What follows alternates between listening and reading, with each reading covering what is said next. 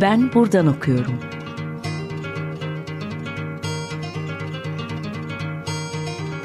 Edebiyat ve başka şeyler.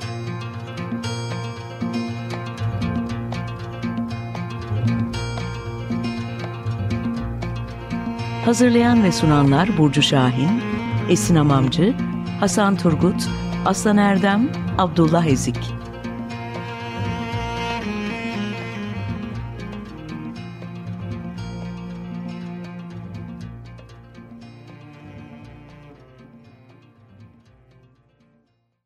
Herkese merhaba. 95.0 Açık Radyo'da Ben Buradan Okuyorum programındasınız.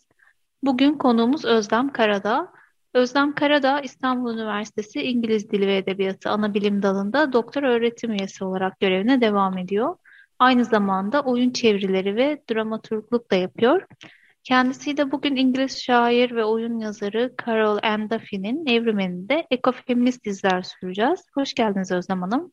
Hoş bulduk. Ee, bugün makaleniz e, bir ortaçağ ahlak oyununun ekofeminist bakış açısıyla yeniden yazımı. Carol and Duffy'nin Evrimeni üzerine konuşuyoruz.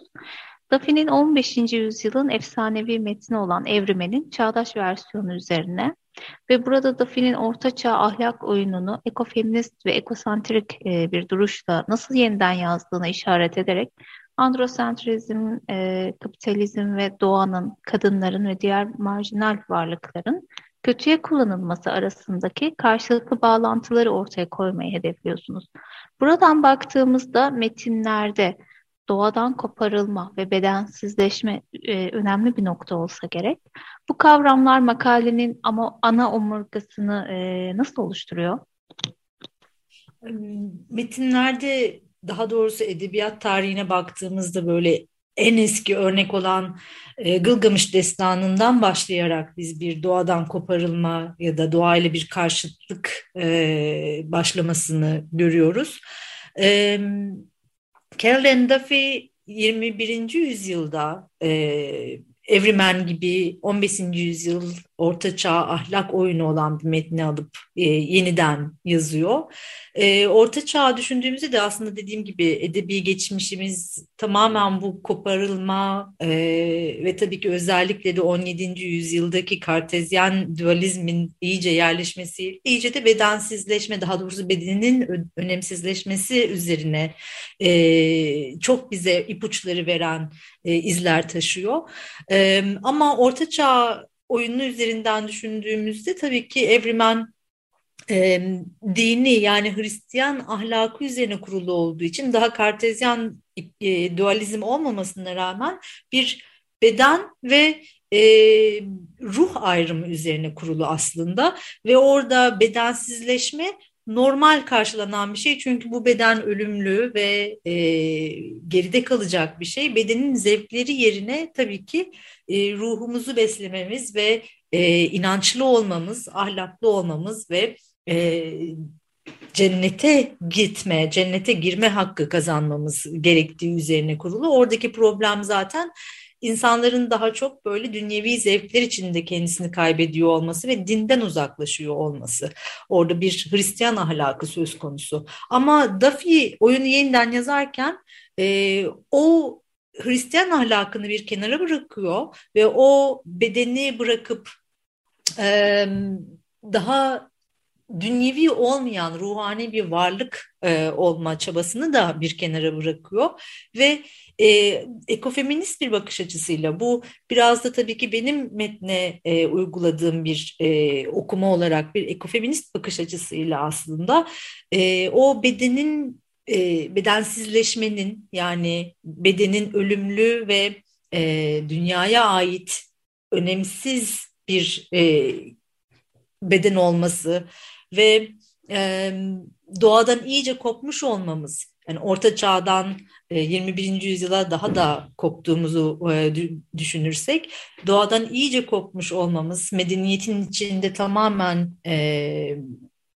kendi insan yapımı, insan odaklı bir varlık sürmemizle ilgili bir şeyleri eleştiriyor. O yüzden de oyundaki önemli şey, daha ekofeminist açıdan baktığımızda önemli olan şey bu e, eko eleştiriyi de, ekofeminizmi de hatta post e, eleştirel posthumanizmi de tanımlayan e, hepsinin ortak çıkış noktası olan problem e, merkeze koyduğumuz e, batılı, beyaz, e, üst sınıf eğitimli erkek e, üzerinden tanımladığımız her şeyi diğer her varlığı kadınlar, e, başka e, ırklardan insanlar, başka dinlerden insanlar, hayvanlar daha doğrusu insan olmayan hayvanlar demek daha doğru ve doğa hepsini ötekileştirdiğini göstermeye çalışıyor. O yüzden de e, oyundaki amacı birazcık bu e, kopuşun izini sürüp bunun bizi ne kadar sorunlu bir yere taşıdığını göstermeye çalışmak ve Evrimen yani oyunun ana karakteri, alegorik bir karakter e, ve herkesi simgeleyen bir karakter. Bu karakterin bu e, farkındalığa varması ve e, tekrar bedenini kabul etmesi. Yani kartezyen dualizmden çıkıp bedenle zihnin birlikteliğini kabullenmesi ve e, doğaya bir e, dönüş yaşaması gibi bir amaç taşıyor. Tabii bunun üzerinden biraz e, seyirciye yani hepimize bir mesaj vermiş oluyor. Evrilmenin Dafi tarafından yeniden yazılan çağdaş versiyonunda erken dönemde yazılan metnin sınırlarını zorladığını görüyoruz.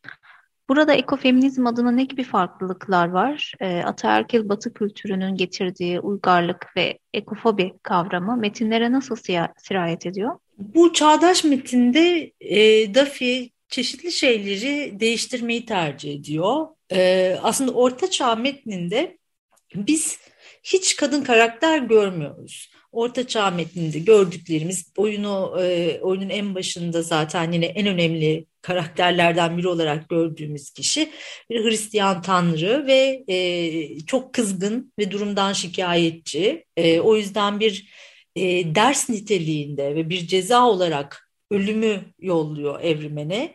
E, kendini hatırlatma çabasıyla ve evrimenin aslında yolculuğunu görüyoruz biz Orta Çağ oyununda. O yolculukta işte dünyevi her şeyin akrabaları, e, arkadaşları da dahil olmak üzere dünyevi her şeyin ne kadar anlamsız olduğunu görüyor ve e, yüzünü dine dönüyor.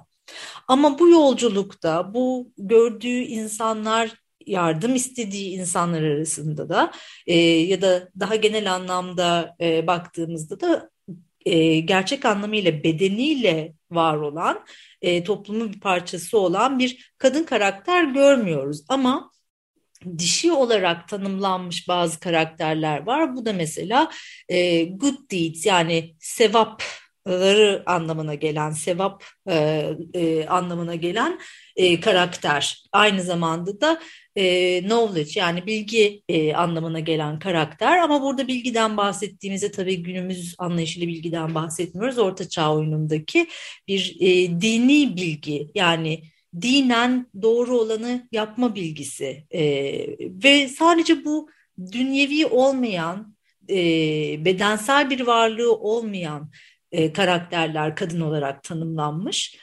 Ee, bunun dışında kadınlara bir yer verildiğini e, görmüyoruz ve dediğim gibi bu iki e, kadın karakter ya da kadın olarak tanımlanmış, dişi olarak tanımlanmış karakterde e, aslında e, dünyevi ve bedensel bir varlığa sahip değiller. E, çok da yine e, Hristiyan öğretilere göre ya da dini öğretilere göre beklenen şeyi gösteriyorlar bize.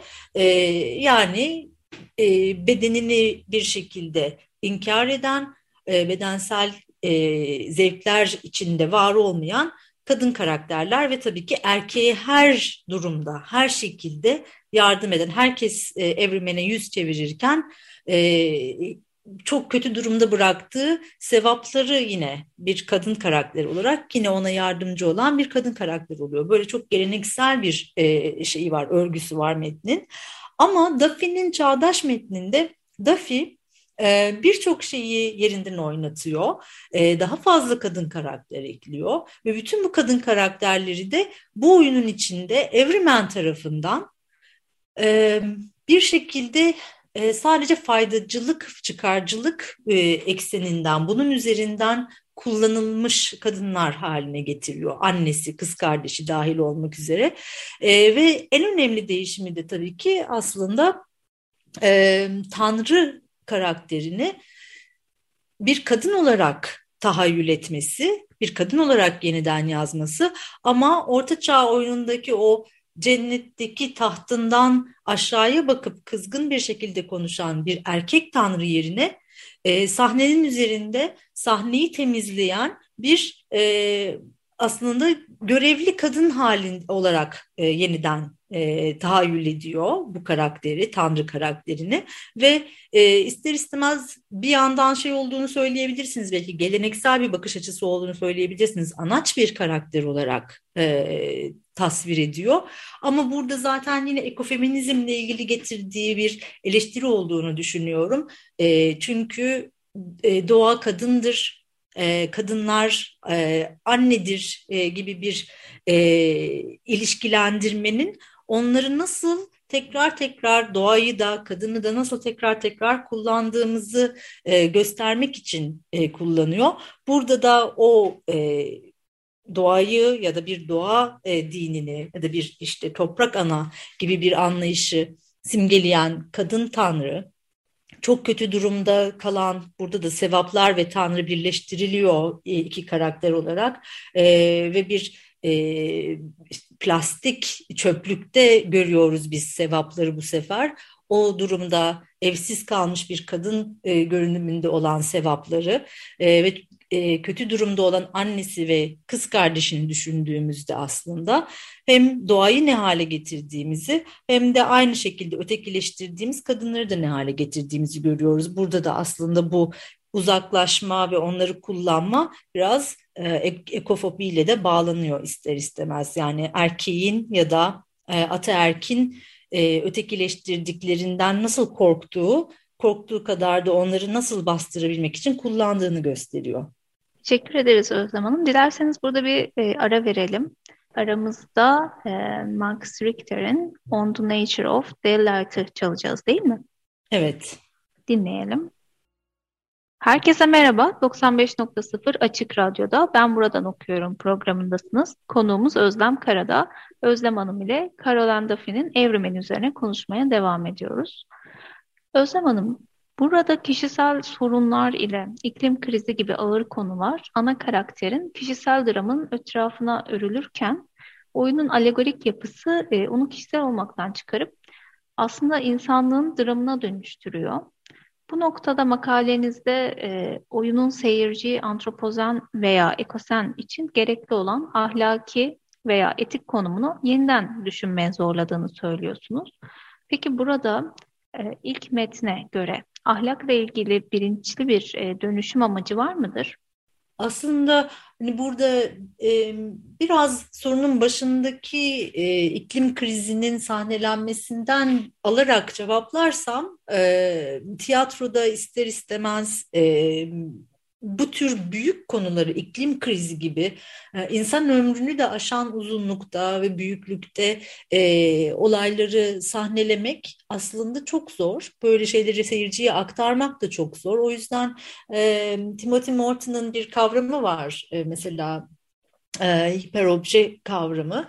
E, bu tür büyük konuları yansıtmak zor olduğu için yani insan algısını aştığı için e, biraz daha tiyatroda e, mesela Ona Chowdhury gibi, e, Teresa J. May gibi önemli e, tiyatro alanında çalışan akademisyenler var bu konuları irdeleyen. Onların da söyledikleri gibi aslında e, tiyatro biraz kişisel hikayeleri sahneye koyup bu tür önemli, e, büyük e, sorunları da o kişisel hikayelere örmeyi tercih ediyorlar.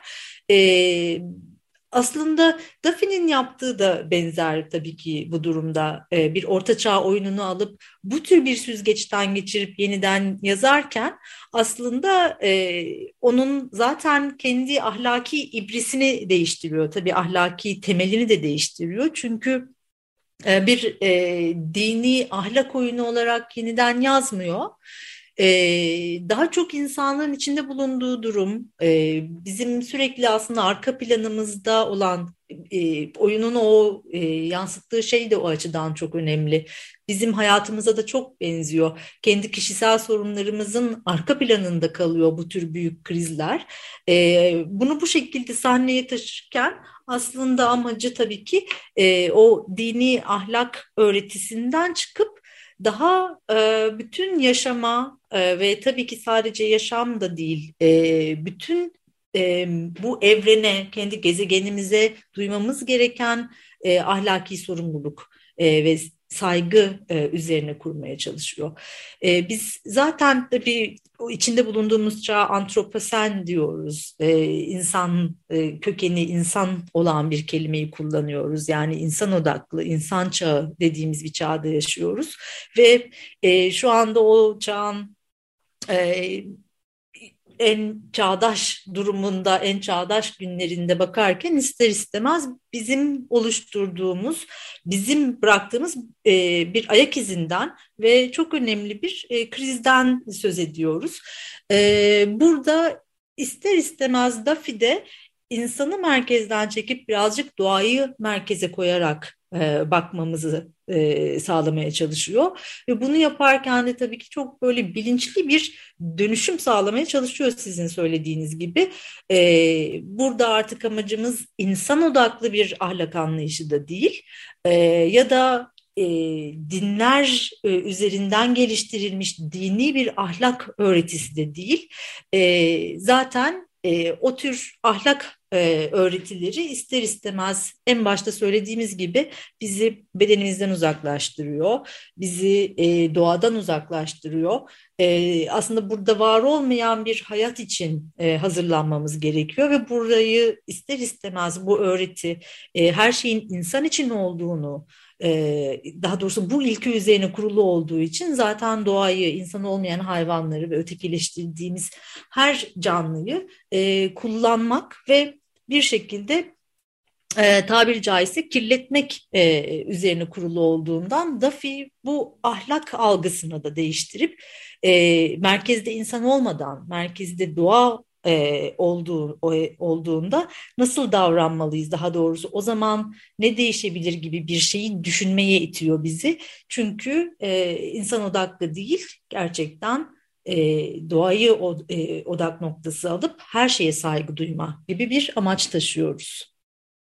Peki son sorum, e, metinlerde ekofeminist iz, iz sürmek için tahakküm ve e, kadın meselesine yeniden bakmak gerekiyor tabii. Daphne'nin metninde erkek merkezli bir dünyada bir kadın için nefes almanın, hayatta kalmanın imkansızlığına da bir gönderme var.